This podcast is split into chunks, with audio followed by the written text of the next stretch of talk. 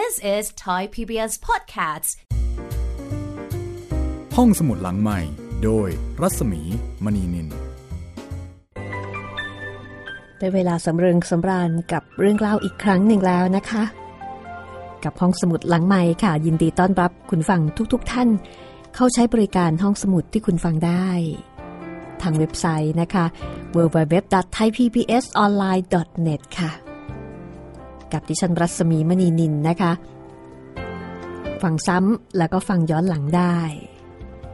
วันนี้ยังคงเป็นซีรีส์ศพข้างบ้าน รวมรำลึกงานเขียนของคุณสรจักรสิริบริรักษ์ค่ะนักเขียนฝีมือดีในแนวสยองขวัญฆาตกรรมอำพราง ลึกลับ ซับซ้อน ซ่อนเงื่อน วันนี้เลือกเรื่องเด็กดีของย่า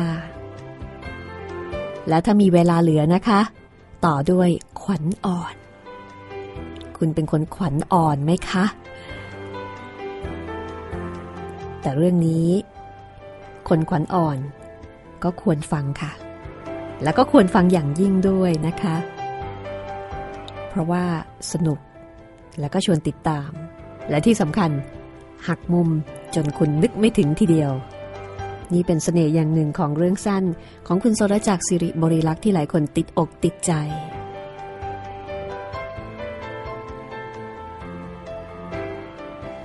เราเริ่มซีรีส์ศพข้างบ้าน มาตั้งแต่วันพฤหัสบดีที่ขออภัยมาตั้งแต่วันศุกร์ที่ 31 พฤษภาคมนะคะ ถ้าคุณฟังต้องการที่จะเก็บฟังย้อนหลัง เริ่มตั้งแต่วันนั้นได้เลยค่ะ 31 พฤษภาคม วันงดสูบบุหรี่โลกวันนั้นละค่ะ เริ่มเป็นวันแรกนะคะ ตอนแรกๆกะว่าจะเล่าอีกหนึ่งวันก็คือวันนี้ แต่คิดมาคิดไป ต่ออีกสักวันให้จบสัปดาห์เลยก็แล้วกันนะคะ แล้วเดี๋ยวสัปดาห์หน้า ค่อยเริ่มเรื่องใหม่ดีไหมคะ เอาละถ้าคุณพร้อมแล้ว ไปฟังเรื่องน่ารักน่ารักเรื่องนี้กันเลยนะคะ เด็กดีของย่าค่ะ คมล้วงสองมือลงในกระเป๋ากางเกง ประหนึ่งว่าแอร์ในร้านสุกี้รู้แห่งนี้เย็นเกินไป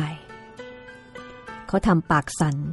ขณะนิ้วแอบคลำธนบัตรในกระเป๋าอีกครั้งเพื่อความมั่นใจ แล้วเขาก็พบว่า มันเหลืออยู่ไม่ถึง8ใบ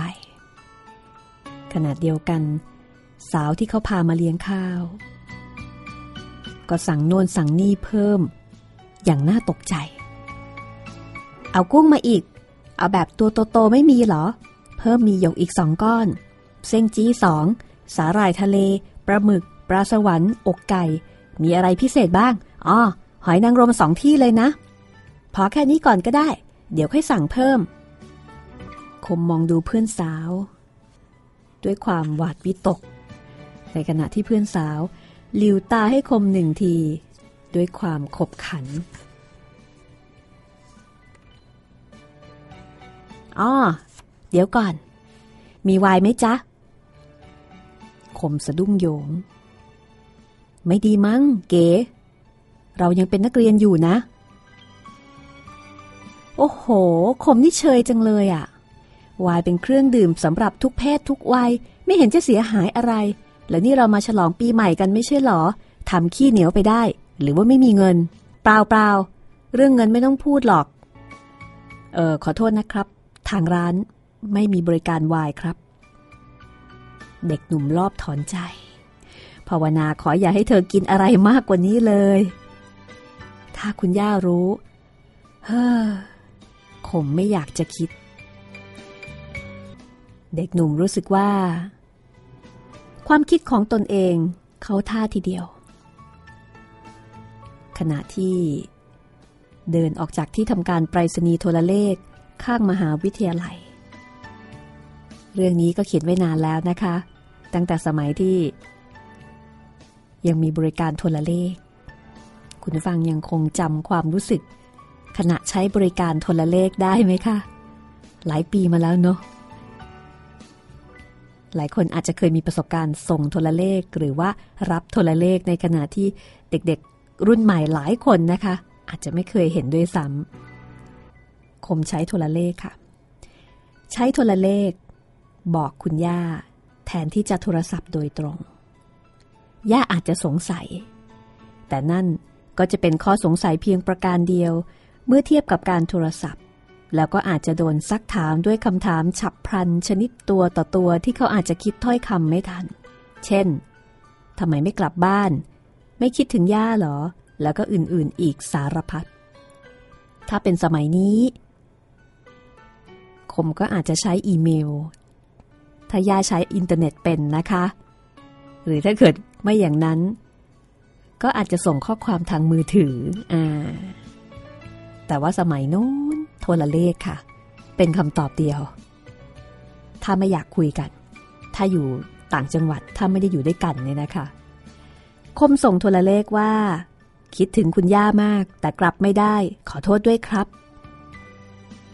ตามประเพณีนิยมของการส่งโทรเลขนะคะ สั้นๆ กระชับ จะได้ประหยัดสตางค์ส่งโทรเลขเรียบร้อย เด็กหนุ่มเดินออกจากที่ทำการไปรษณีย์ลมหนาวพัดแรง คมรู้สึกผิดนิด ๆ อยู่ในใจ แต่เขาก็มีเหตุผลปลอบตัวเองว่า ไม่เป็นไรหรอก เราเคยกลับไปฉลองวันปีใหม่กับคุณย่าทุกปี จะเว้นสักปีไม่น่าจะเป็นข้อเสียหายอะไร มนุษย์เราพบกันไม่ถึงร้อยปีก็ต้องจากกัน คุณย่าควรเข้าใจ ที่หลานคนอื่น ๆ ไม่เห็นมีใครขึ้นไปเยี่ยม เชียงใหม่ตอนนี้อากาศปรึกก็หนาวเต็มทีคนเราเวลาที่ทำผิด ก็มักจะมีเหตุผลสารพัดมาปกป้องตัวเอง เพื่อให้ตัวเองสบายใจ แต่ความเป็นจริงของคมก็คือ เขาไม่มีค่ารถกลับบ้าน เงินที่สำรองเอาไว้เป็นค่ารถและก็ค่าของฝัน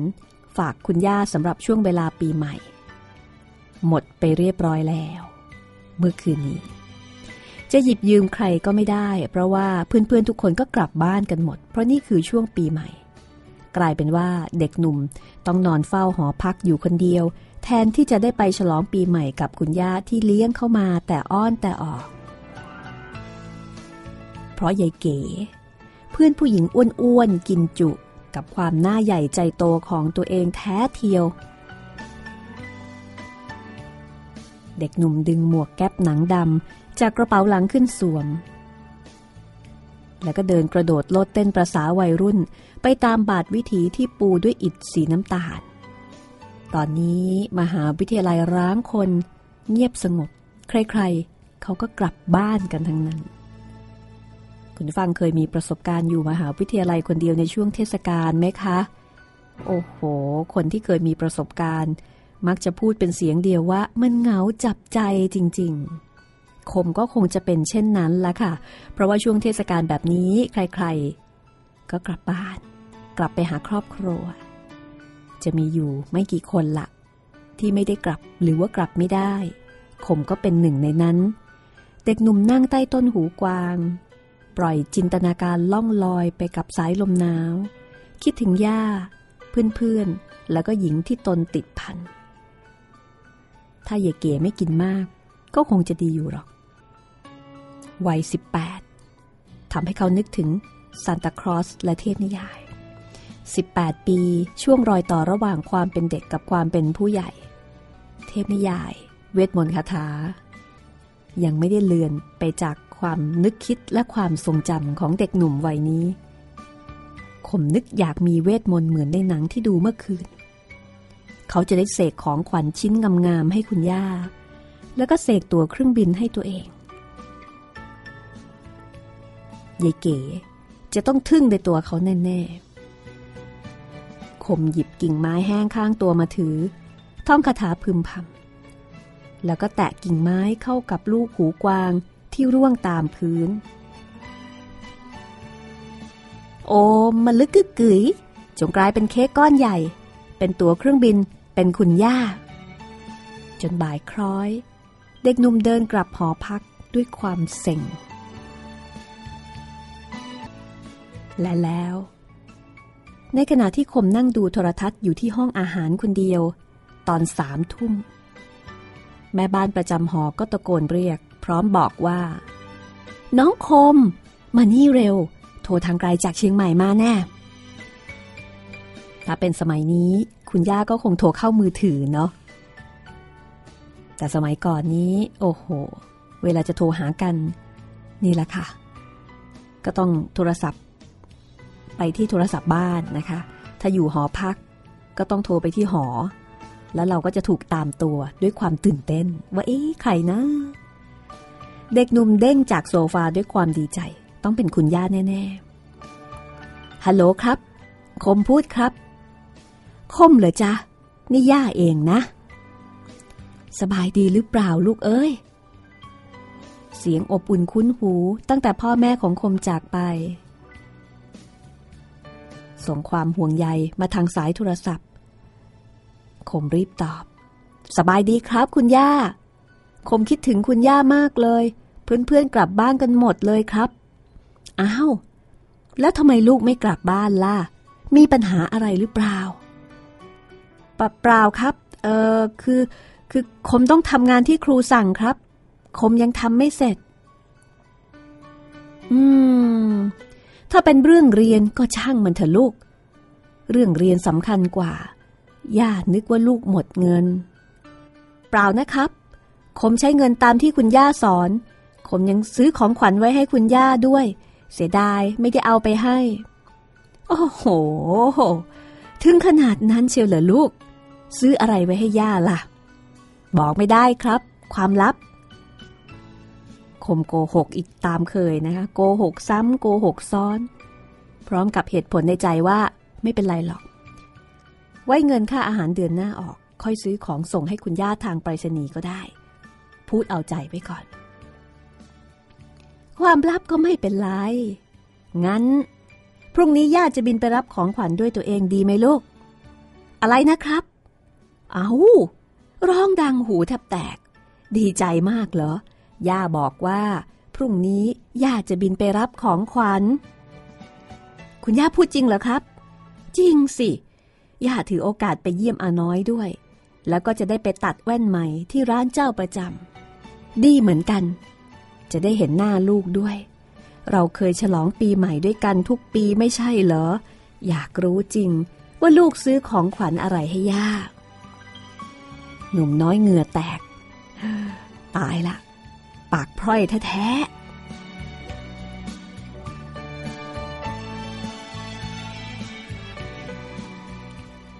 เขานอนหลับหลับตื่นตื่นเจ็บใจที่ตัวเองโกหกย่า และคราวนี้จะทำยังไง ย่าคงมาถึงหอพักประมาณสิบโมง ปกติแล้วย่าชอบไปไหนมาไหนด้วยตัวเองเพื่อให้ลูกหลานเห็นว่ายังไม่แก่เพราะฉะนั้นการไปรับย่าที่สนามบินจึงถือเป็นการดูถูกดูแคลนอย่างยิ่ง หกโมงเช้า เด็กหนุ่มลุกจากที่นอน หรือคนตู้เสื้อผ้าซ้ำเป็นครั้งที่สามเพื่อจะเจออะไรที่จะใช้เป็นของขวัญให้คุณย่าได้ เขาหยิบการ์ดอวยพรเหลือจากปีที่แล้วเมื่อเขียนข้อความอวยพรยาวเหยียด เผื่อมันจะช่วยทดแทนของขวัญที่ไม่มีจริง ถ้ามีเวทมนต์เขาจะเสกไดอารี่เล่มเก่าให้เป็นของใหม่ หรือเสกเสื้อกันหนาวให้กลายเป็นไหมพรมของผู้หญิง โอ้มลึกกึกกึ๋ยโอ้มลึกกึกกึ๋ยทำไงดีทำไงดีขมพูดซ้ำๆอยู่คนเดียว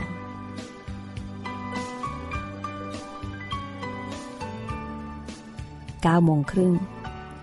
มีเสียงกระดิ่งริมรั้วดังหนึ่งครั้ง น้องโคม มีแขกมาหาจ้ะ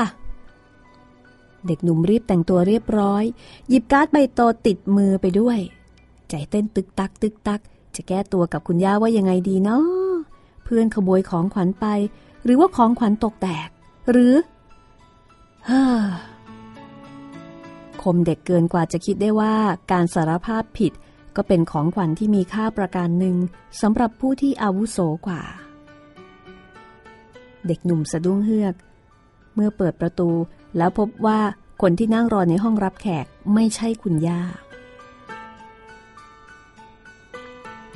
แต่เป็นยายเก๋ยายหน้ากากหมูที่พรานเงินเขาจนเกลี้ยงกระเป๋าเมื่อคืนก่อนหน้านี้ เธออยู่ในชุดเอี้ยมสีแดงสดใส เก๋ เด็กหนุ่มรู้สึกประดักประเดิดดีใจที่เห็น แต่ ไม่ใช่ตอนนี้ จ้ายายเก๋จอมขมือบทำไมทำหน้าเหมือนโดนผีหลอกอย่างนั้นล่ะคม ไม่ดีใจที่เห็นหน้าเก๋หรอ เออ เปล่าหรอก พอดีคุณย่ากำลังจะแวะมาเยี่ยมน่ะ ก็เลยนึกว่า อ๋อเหรอ ดีจัง คุณย่าจะมาให้เก๋รู้จักด้วยนะ ไม่ได้ไม่ได้ไม่ได้ คือคือแบบว่าคุณย่าไม่ชอบรู้จักคนแปลกหน้าคมโกหกอีกแล้วพรางเชงเง้อดูริมรั้วถ้าย่ามาตอนนี้ เห็นเขาอยู่กับผู้หญิงความต้องแตกแน่ ๆ ยาพรำสอนเสมอว่า ยามเรียนอย่าริลองรัก และสตรีคือศัตรูของการเรียน นี่คือคำสอนของคุณย่าที่คมจำได้ และก็ไม่อยากให้ย่าเห็นว่า เขาไม่ทำตามที่ย่าสอน งั้นก็ตามใจ ไม่รบกวนเวลาคมหรอกนะ ตั้งใจจะเอาเค้กมาให้วันปีใหม่แค่นั้นแหละ เห็นอยู่หอคนเดียว กลัวจะเหงา เด็กสาวทำหน้าหมูงอน ยื่นกล่องเค้กเบเริ่มให้ น้ำเสียงบอกว่าน้อยใจ เก๋คือเราไม่เป็นไรหรอก เก๋เข้าใจ คนเราต้องมีเวลาส่วนตัวสำหรับคนในครอบครัว คนนอกไม่น่าเข้าไปยุ่ง สุขสันต์วันปีใหม่นะ แค่นี้ละกัน เธอทำหน้าบูดไปนิดนึง แล้วก็หันหน้ามายิ้มอีกทีว่า ถ้าคุณย่ากลับแล้ว โทรคุยกับเก๋บ้างนะ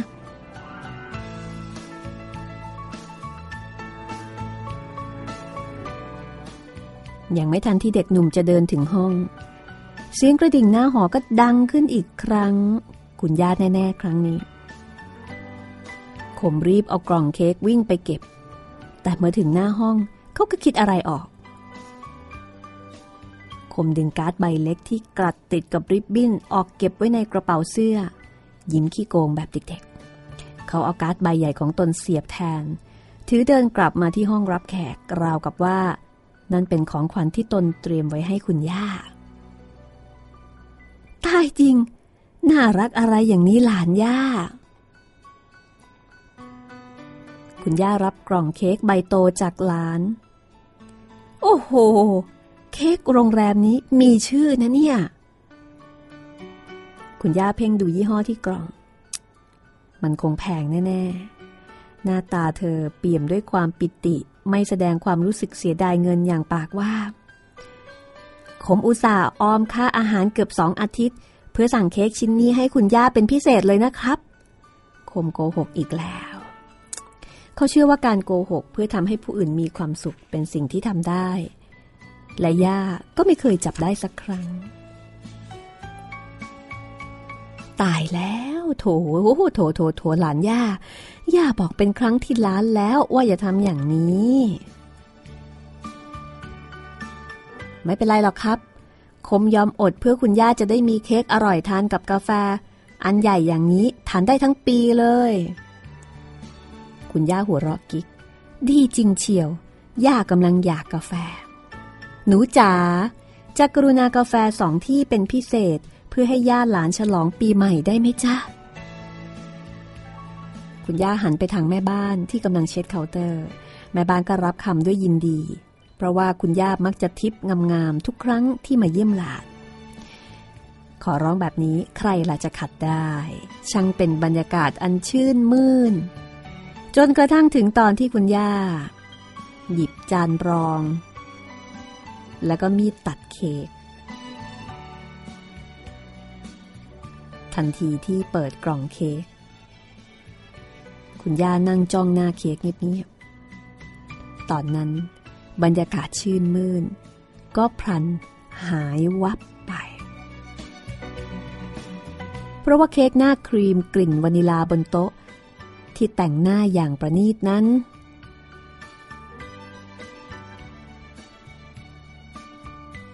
แต่งหน้าเป็นช่อกุหลาบสีชมพูและสีเหลือง มีรูปหัวใจสองดวงคล้องกัน อันหนึ่งเขียนว่า คม อีกอันเขียนว่า เก๋ พื้นที่ว่างตรงกลางเขียนว่า มอบเค้กนี้ให้ในคม หนุ่มน้อยที่เลี้ยงข้าวสาวงามจนหมดตัว จากยายเก๋เองแหละ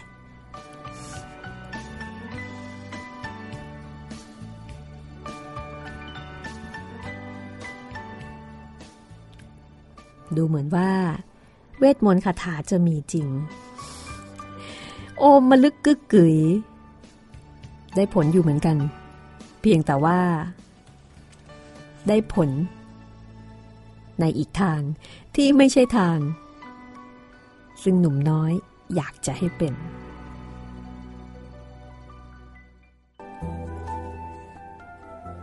อันนี้น่าจะเป็น หนึ่งในจำนวนไม่กี่เรื่องนะคะ ของเรื่องเรื่องสั้นศพข้างบ้าน ที่อ่านแล้วยิ้ม แถมอีกเรื่องค่ะช่วงหน้า ขวัญอ่อน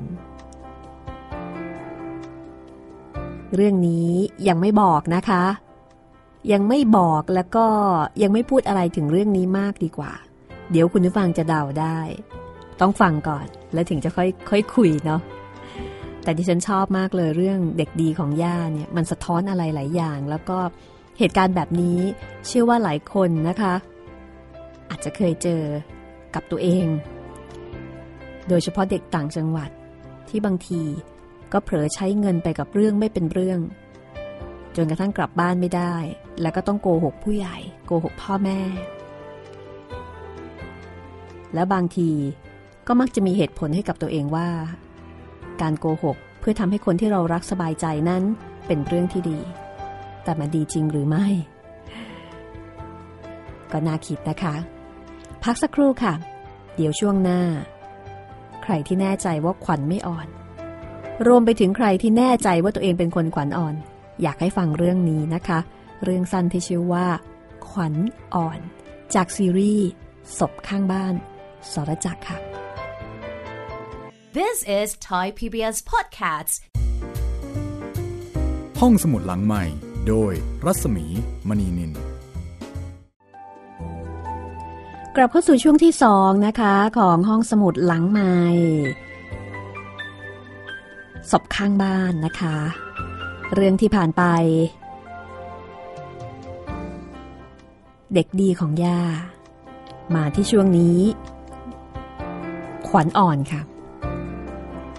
ใครที่คิดว่าตัวเอง เป็นคนขวัญอ่อน หรือเป็นคนขวัญแข็ง ไม่ว่าจะเป็นอย่างไรนะคะ อยากให้ฟังค่ะ เรื่องนี้ก็สนุกคือสนุกทุกเรื่อง แต่ดิฉันเองก็พยายามเลือกเรื่องที่ไม่โหดจนเกินไป เลือกเรื่องที่พอฟังถึงตอนจบ ยังรู้สึกว่าชีวิตมีความหวัง ยังรู้สึกยิ้มได้ แต่บางเรื่องนี่โอ้โหแบบสุดๆจริง ๆ นะคะ ก็เป็นลักษณะเฉพาะของเรื่องในแนวนี้มั้งคะ ในแนวฆาตกรรมอำพรางนะคะ ในแนวที่สะท้อนด้านมืดของจิตใจมนุษย์ ซึ่งสุดลึกสุดลึกล้ำเหลือกำหนดใช่ไหมอ่าเหมือนที่สุนทรผู้เคยสอนเอาไว้ ว่าจิตมนุษย์นี่มันสุดลึกล้ำเหลือกำหนดถึงเถาวันพันเกี่ยวที่เลี้ยวลด ก็ไม่คดเหมือนหนึ่งในน้ำใจคนจริง ๆสำหรับเรื่องขวัญอ่อนเป็นเรื่องของเด็กหนุ่ม เช่นเดียวกัน เด็กหนุ่ม กับคุณแม่คนหนึ่ง ไม่ใช่คุณแม่ของเขานะ เป็นคุณแม่ ของลูกชายที่จากไป เป็นเจ้าของบ้านเช่า เด็กหนุ่ม กับเจ้าของบ้านเช่า เรื่องราวจะเป็นอย่างไร ถ้าพร้อมแล้ว ติดตามได้เลยค่ะ กับเรื่องขวัญอ่อนซีรีส์ศพข้างบ้านค่ะ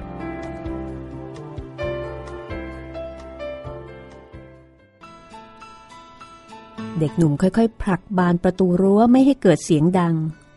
เพราะไม่อยากให้นางสุภาพหันมามอง พยายามทำตัวให้เงียบที่สุด แต่ยังไม่ทันที่เท้าจะย่างลงบนทางเดิน นางสุภาพก็หันตัวมาจากแปลงดอกไม้ ราวกับว่ามีเรดาร์จับความเคลื่อนไหวติดอยู่กลางแผ่นหลัง กลับมาแล้วเลยจ๊ะพ่อหนุ่มมหาวิทยาลัย เธอมองเขาด้วยสายตาชื่นชมเกินพอดีพุ่มดอกดาวกระจายสีเหลือง ขาวและชมพู โดนลมพัดแกว่งไกวกระรอกวิ่งวิ่งหยุดหยุดใต้ต้นหูกวาง จริงๆแล้ว เป็นสภาพแวดล้อมที่น่ารื่นรมนะคะ จะมีก็แต่นางสุภาพนี่แหละ ที่อาจจะลดทอนความรื่นรมลงไป สวัสดีครับ คุณสุภาพ เรียกป้าว่าคุณป้าดีกว่าจ้ะอ้อวันนี้มีโทรศัพท์มาจากผู้หญิงชื่อตุ๊ก หลังจากที่เธอออกไปเรียนตอนเช้าได้สักสิบนาทีมั้ง แฟนหรือเปล่าเอ่ย คิมไม่ตอบคำถาม เด็กหนุ่มคนนี้ชื่อคิมนะคะดอกไม้สวยจังนะครับ เขาทักทาย แล้วก็ทำท่าจะพระไป แต่นางสุภาพไม่ยอมเลิกราง่าย ๆทำไมวันนี้กลับเร็วจังละจ๊ะ ไม่เรียนหนังสือหรอ ลูกชายป้า บางทีก็กลับเร็วแบบนี้เหมือนกัน แต่ป้าไม่กล้าถาม กลัวเขาจะคิดว่าเราจับผิด ผมต้องรีบกลับมาทำรายงานที่ค้างอยู่ให้เสร็จครับมรืนนี้ต้องส่งแล้ว ผมเสียเวลากับการขนของย้ายบ้านตั้งสองวัน อ๋อ เป็นอย่างนี้นี่เอง มีหน้าละ่ะ เธอถึงนั่งเขียนอะไรอยู่จนดึกจนดื่นเมื่อคืน เออ ไม่ใช่ว่าป้าแอบดูหรอกนะ เพียงแต่ว่า ป้าตื่นมากลางดึก ยังเห็นไฟเปิดสว่างอยู่ ตอนแรกก็คิดว่าจะตักขนมใส่ถ้วยมาฝากเหมือนกัน แต่อากาศมันก็หนาวเหลือเกิน ไขข้อปวดชาไปหมดว่าจะไปหาหมอแผนโบราณสักที เพราะยาหมอสมัยใหม่นี่ไม่ค่อยจะได้ผลเลย หญิงเจ้าของบ้านคุยเรื่อยเปื่อย จากเรื่องนี้ไปเรื่องโน้น เวลาผ่านไป 20 นาทีก็ยังไม่เลิก คิมกระสับกระส่าย อยากรีบกลับเข้าบ้าน เออ นี่ป่าทำให้เธอรำคาญหรือเปล่า เออเปล่าครับ แมวดำผอมเกรงที่ยืนข้างเธอพระออกมาเคลียร์ครอรอบขากางเกงคิม แหม ขอบใจเหลือเกินจ้ะ เฮ้อ คนแก่ก็อย่างนี้แหละ อยากมีเพื่อนคุยแก้เหงา โดยเฉพาะอย่างยิ่ง เธอเนี่ยหน้าตาเหมือนลูกชายคนเดียวของป้ามากเลย เด็กหนุ่มรอบถอนใจด้วยความอึดอัด เขาเพิ่งมาเช่าบ้านอยู่ได้สามวัน เจ้าของบ้านพูดเรื่องที่เขาหน้าเหมือนลูกชายที่ตายไปแล้วของเธอกว่าสิบครั้ง เจ้าแมวผอมเริ่มตะปบขากางเกงยีน มันลากเล็บจนเกิดเสียงดังแกรกแกรกนางสุภาพพูดต่อ เขาเป็นเด็กหนุ่มหล่อเหมือนเธอนี่แหละ แต่สูงกว่านี้นิดนึง จมูกโด่งเหมือนพ่อเขาป้าห้ามเขาไม่รู้กี่ครั้งแล้ว ไอเรื่องจักรยานเสือภูเขาอะไรนี่ แต่เขาก็ไม่เคยฟัง วันนั้น ป้าจำได้ดี เขาขอไปเที่ยวเขาใหญ่กับเพื่อน ขี่จักรยานกันไปห้าคน เออคุณสุภาพครับ เด็กหนุ่มสะบัดเท้าให้แมว หลุดจากขากางเกง แล้วก็รีบบอกว่า ผมเกรงว่าจะต้องรีบไปทำรายงานที่ค้างให้เสร็จก่อนนะครับ เออ ถ้าเช่นนั้นปรับกับไปเถอะจ้าไปเถอะ แต่เด็กหนุ่มต้องหยุดโดยมารยาททั้งๆทที่ก้าวเท้าเดินออกไปแล้ว เธอแน่ใจนะ ว่าจะไม่แวะทานขนมที่ป้าเตรียมเอาไว้ให้ซะก่อน ป้าอุตส่าห์เตรียมสาคูถั่วดำไว้ให้เธอเป็นพิเศษเชียวนะเนี่ย ถั่วดำต้องแช่น้ำไว้แต่เช้า ต้มเป็นชั่วโมงจึงสุกกะทิ ก็คั้นเอาแต่หัวคนๆป้าทำให้เธอ เพราะเธอคล้ายลูกชายของป้ามากทีเดียว เขาไม่น่าจากป้าไปตั้งแต่ยังเด็กเลย ในตานางสุภาพส่อแววแปลกๆ เด็กหนุ่มลำบากใจ เขาสะบัดเท้าไปมา เขาจะต้องส่งรายงานมารืนนี้ เขาต้องการสมาธิต้องการเวลาและความสงบ ถ้าเข้าไปกินขนมในบ้านของเธอเหมือนเมื่อวาน เขาคงจะเสียเวลาอีกกว่าชั่วโมง นั่งดูอัลบั้มรูปถ่ายเดิม ฟังเรื่องเล่าเกี่ยวกับโศกนาฏกรรมซ้ำซากของลูกชายเธอ ท่าทางของคิมสอให้เห็นความอึดอัด เอางี้ดีกว่า เธอไปทำการบ้านเถอะ คิมรู้สึกไม่ค่อยดี เมื่อนางทำเสียงน่าสงสาร จริงๆ เขาเข้าใจความรู้สึกของหญิงชราที่สูญเสียลูกชายคนเดียว เธอเหงา เธอไม่มีเพื่อนคุย แต่เธอก็ไม่ควรคาดคั้น ให้ผู้เช่าบ้านต้องทำหน้าที่นี้ แต่อย่างไรซะ ความรู้สึกผิดเกิดขึ้นรบกวนจิตใจ เขาน่าจะคุยกับเธอให้นานกว่านี้หน่อย ไปเถอะ เดี๋ยวป้าจะตักขนมไปให้ที่บ้านก่อนละกันนะ พระเจ้า เธอจะตามไปที่บ้านกว่านางสุภาพจะกลับออกไปพร้อมถ้วยขนม ก็เป็นเวลาเกือบชั่วโมง เธอนั่งอ้อยอิ่งอยู่เป็นนานสองนาน ปากบอกว่าให้คิมทำงานไปจะไม่รบกวน แต่สายตาที่สอดสายไปมา หรือสายตาที่เอื้ออาทรเกินปกติพร้อมคำถามทีละนิดทีละหน่อย ยังคงทำลายสมาธิเป็นอย่างมาก มันแย่ยิ่งกว่าการนั่งคุยกันอย่างเป็นงานเป็นการซะอีก ตอนนี้เด็กหนุ่มอยู่คนเดียว พร้อมที่จะทำงานแล้ว เขาพยายามขจัดอารมณ์ขุ่นมัวให้ออกไปจากใจโดยเร็ว โต๊ะหนังสือของคิมอยู่ติดหน้าต่าง บรรยากาศปรมรื่น เสียงนกกระปูดดังมาจากชายคลอง ลมเย็นพัดใบก้ามปูเหลืองร่วงพลูเป็นระยะเหมือนฝุ่นทองโปรยจากฟากฟ้า บนโต๊ะมีนวนิยายอยู่สี่ห้าเล่ม วางรายล้อมรายงานที่เขียนค้างอยู่ถึงบรรทัดที่ว่า นวนิยายเรื่องนี้ใช้ภาษาฟุ่มเฟือยเกินไป ผู้ประพันธ์ไม่หลักคำ มีการใช้คำซ้ำซ้อน เช่น ในหน้าที่ 154ยอดหน้าที่สอง ในป่ามีต้นไม้มากมาย ทั้งไม้เล็กไม้ใหญ่ไม้ดอกไม้ผล นี่เป็นการวิจารณ์บทประพันธ์เรื่องที่สามในห้าเรื่อง ซึ่งทั้งหมดเขาจะต้องส่งมารืนนี้ คิมรีบเขียนต่อโดยเร็ว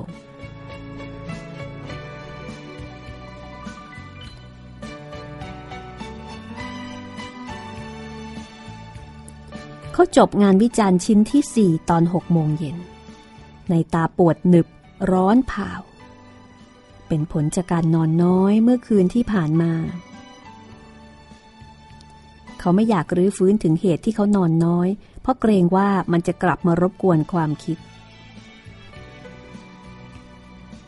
เขาเพิ่งย้ายมาอยู่บ้านเช่าหลังนี้เมื่อสองวันที่แล้ว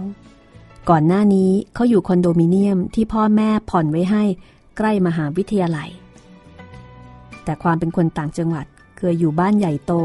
ทำให้เขาอึดอัด อยู่ได้สักระยะหนึ่ง คิมก็ขอย้ายมาเช่าบ้านหลังนี้ ซึ่งแม้ราคาค่าเช่าจะสูงมาก เพราะเป็นบ้านไม้สองชั้นแยกเป็นสัดส่วน และต้องจ่ายล่วงหน้าสามเดือนเต็ม แต่เด็กหนุ่มก็ไม่รีรอที่จะขอเงินพ่อแม่ เพราะพอใจกับบรรยากาศสงบร่มรื่นเป็นส่วนตัว จริงๆแล้ว บรรยากาศบ้านเช่าหลังนี้ไม่เพียงแค่สงบ มันออกจะสงัดถ้าต้องอยู่คนเดียว เมื่อคืนที่ผ่านมา เขาคับคล้ายคับครา ว่าได้ยินเสียงอะไรบางอย่างจากข้างล่าง บนหลังคา ห้องครัว เสียงกระดานลั่น เสียงที่รบกวนโสดประสาทของเขา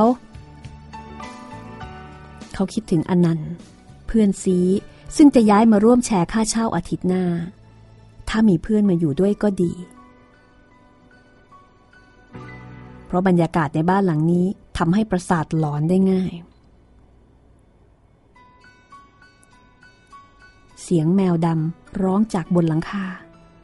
เขามองไปที่เรือนไม้หลังใหญ่ เห็นนางสุภาพกำลังนั่งคุยกับใครสักคน ก็แปลกดี เพิ่งรู้ว่าเธอมีเพื่อนเหมือนกัน คิมลากเก้าอี้มาที่ระเบียง เอนตัวตามสบาย หลังจากนั้นสิบนาที เด็กหนุ่มก็หลับไปด้วยความเหนื่อยอ่อน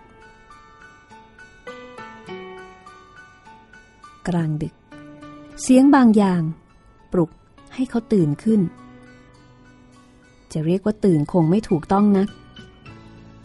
เขาไม่สามารถที่จะบังคับหนังตาให้เปิด แขนและขาก็ไม่ยอมทำตามคำสั่ง แต่หูยังคงได้ยินเสียงแปลก ที่ดังจากที่ห่างไกลออกไป มันดังแกรก แกรก กริกกริกเหมือนเสียงอะไรที่คุ้นเคย คิมคิดไม่ออก และไม่มีอารมณ์จะคิด เขาพยายามขยับร่างกาย ความกลัวแล่นจับขั้วหัวใจ เขาดิ้นรนสุดชีวิต เหมือนติดอยู่ในกระสอบ เขาเป็นอะไรไป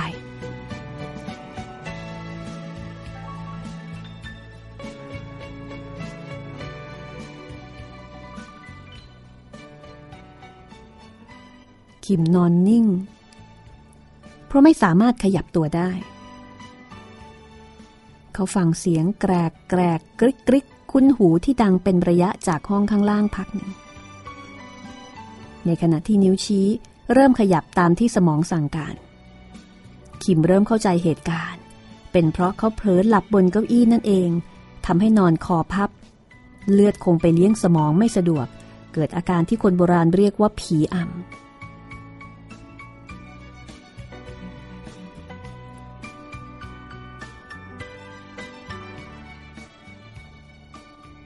สักพัก เขาก็สามารถลืมตาตื่นขึ้น อาการผีอำค่อยๆหายไป เขามองเห็นเพดานเลือนรางในความมืด แสงจันทร์ส่องลอดกิ่งก้ามปูกระทบพื้นไม้ เด็กหนุ่มลุกขึ้น เอามือนวดต้นคอ รู้สึกคับใคร่คับคราว่ามีอะไรบางอย่างเคลื่อนไหวอยู่นอกบ้าน เขาหันขวับไปดูเห็นเพียงเงาสีขาววูบเดียว แล้วก็หายไป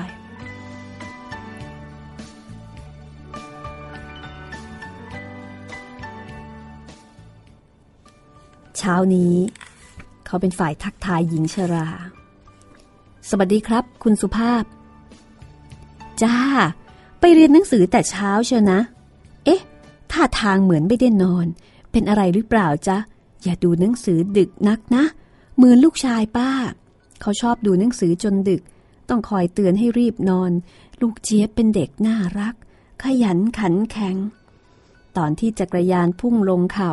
เพื่อนๆพากันร้องลั่น โอ้ ช่างน่ากลัวเหลือเกิน เธอยังคงรำพันเรื่อยเปื่อย ในขณะที่เด็กหนุ่มตาแดง หน้าซีดเซียวเพราะอดนอน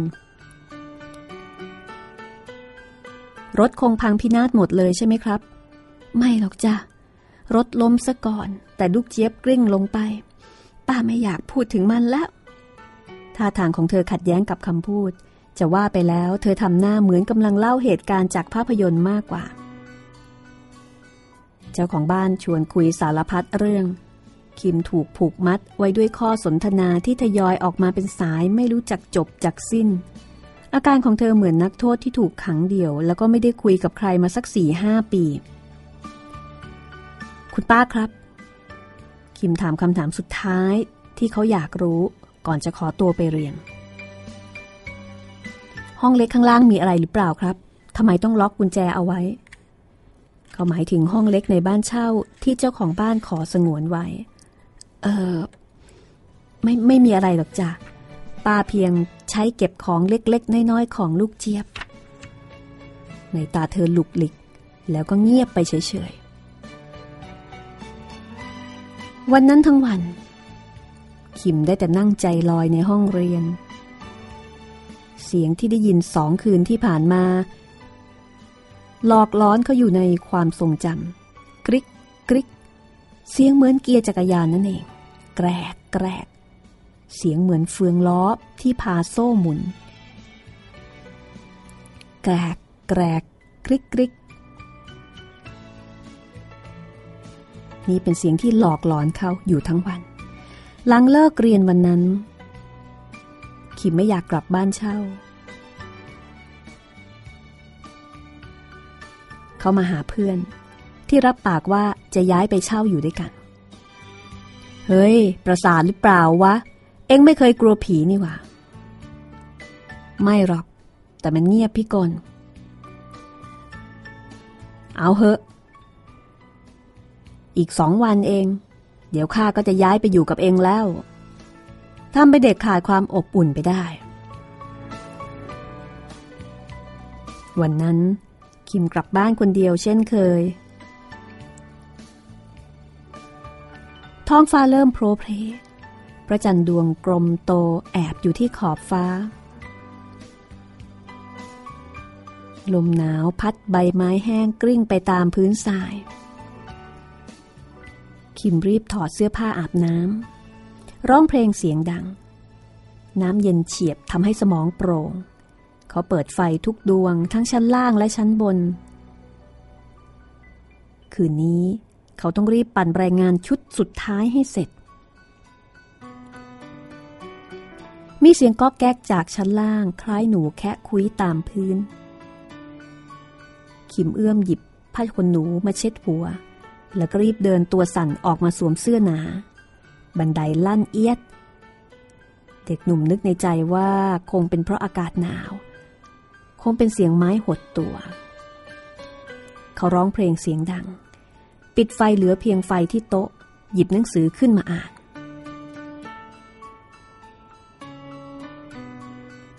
และแล้ว ในขณะที่เขากำลังทำงาน เสียงนั้นก็ดังขึ้นมาอีกครั้ง กริก แกรก เสียงเหมือนเกียร์จักรยาน เสียงเหมือนโซ่ที่พาล้อหมุน เหมือนกับมีใครสักคนกำลังทำอะไรอยู่ข้างล่าง ใครอยู่ข้างล่างครับ คราวนี้ คิมตะโกนถาม แต่ไม่มีเสียงตอบ มีเสียงร้องเบาๆหน้าห้อง แมวดำผอมแห้งเดินสายหางเข้ามาหา มันกระโดดพรุ้งขึ้นมาบนตักเขา คิมรู้สึกอุ่นใจที่มีสิ่งมีชีวิตมาเป็นเพื่อน แต่ทันใดนั้นชายหนุ่มก็ลุกพรวด ปัดแมวออกจากตักขนลุกสู้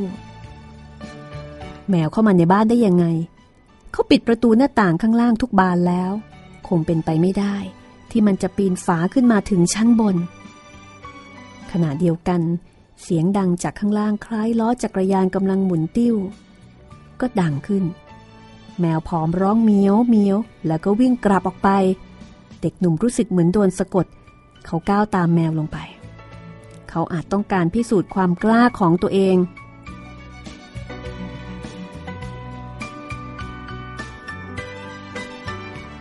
ประตูห้องเล็ก แง้มไว้เล็กน้อย ทั้งที่ก่อนหน้านี้ มันเคยถูกปิดล็อกด้วยกุญแจ เสียงล้อจักรยานหมุนดังมาจากในห้อง ขิมกลั้นใจ ก้าวไปยืนหน้าห้อง เขาจะต้องเปิดประตูเพื่อพิสูจน์ให้รู้ดีรู้ชั่วในคืนนี้ แสงจันทร์สาดจากภายนอกเข้ามาทางหน้าต่างห้องเล็กที่เปิดอ้า อมองเห็นข้าวของที่เก็บไว้กระจัดกระจาย ตรงกลางห้องมีจักรยานคันหนึ่งจอดอยู่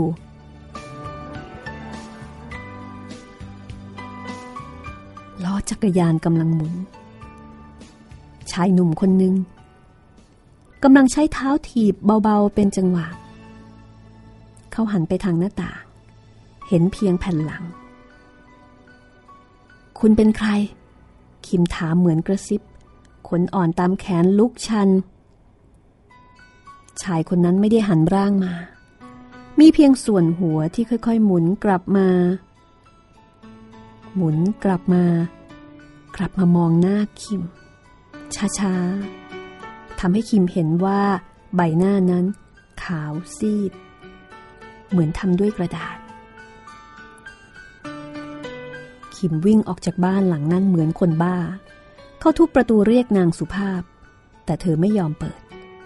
เขาจึงวิ่งหายออกไป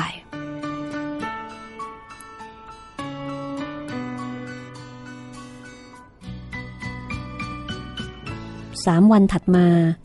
หญิงเจ้าของบ้านปิดประกาศบ้านว่างให้เช่าอีกครั้ง ใครจะว่าอย่างไรก็ช่างเถอะ แต่เธอต้องทำมาหากินลำพังเพียงรายได้จากค่าเช่า คงไม่พอส่งลูกชายคนเดียวเรียนเมืองนอกได้หรอก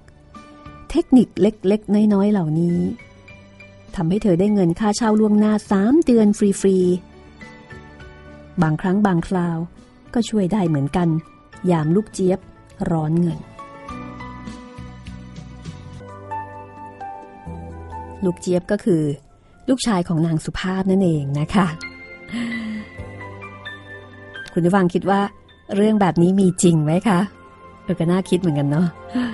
เรียกค่าเช่าดวงนาตั้งสามเดือน และไม่ว่าใคร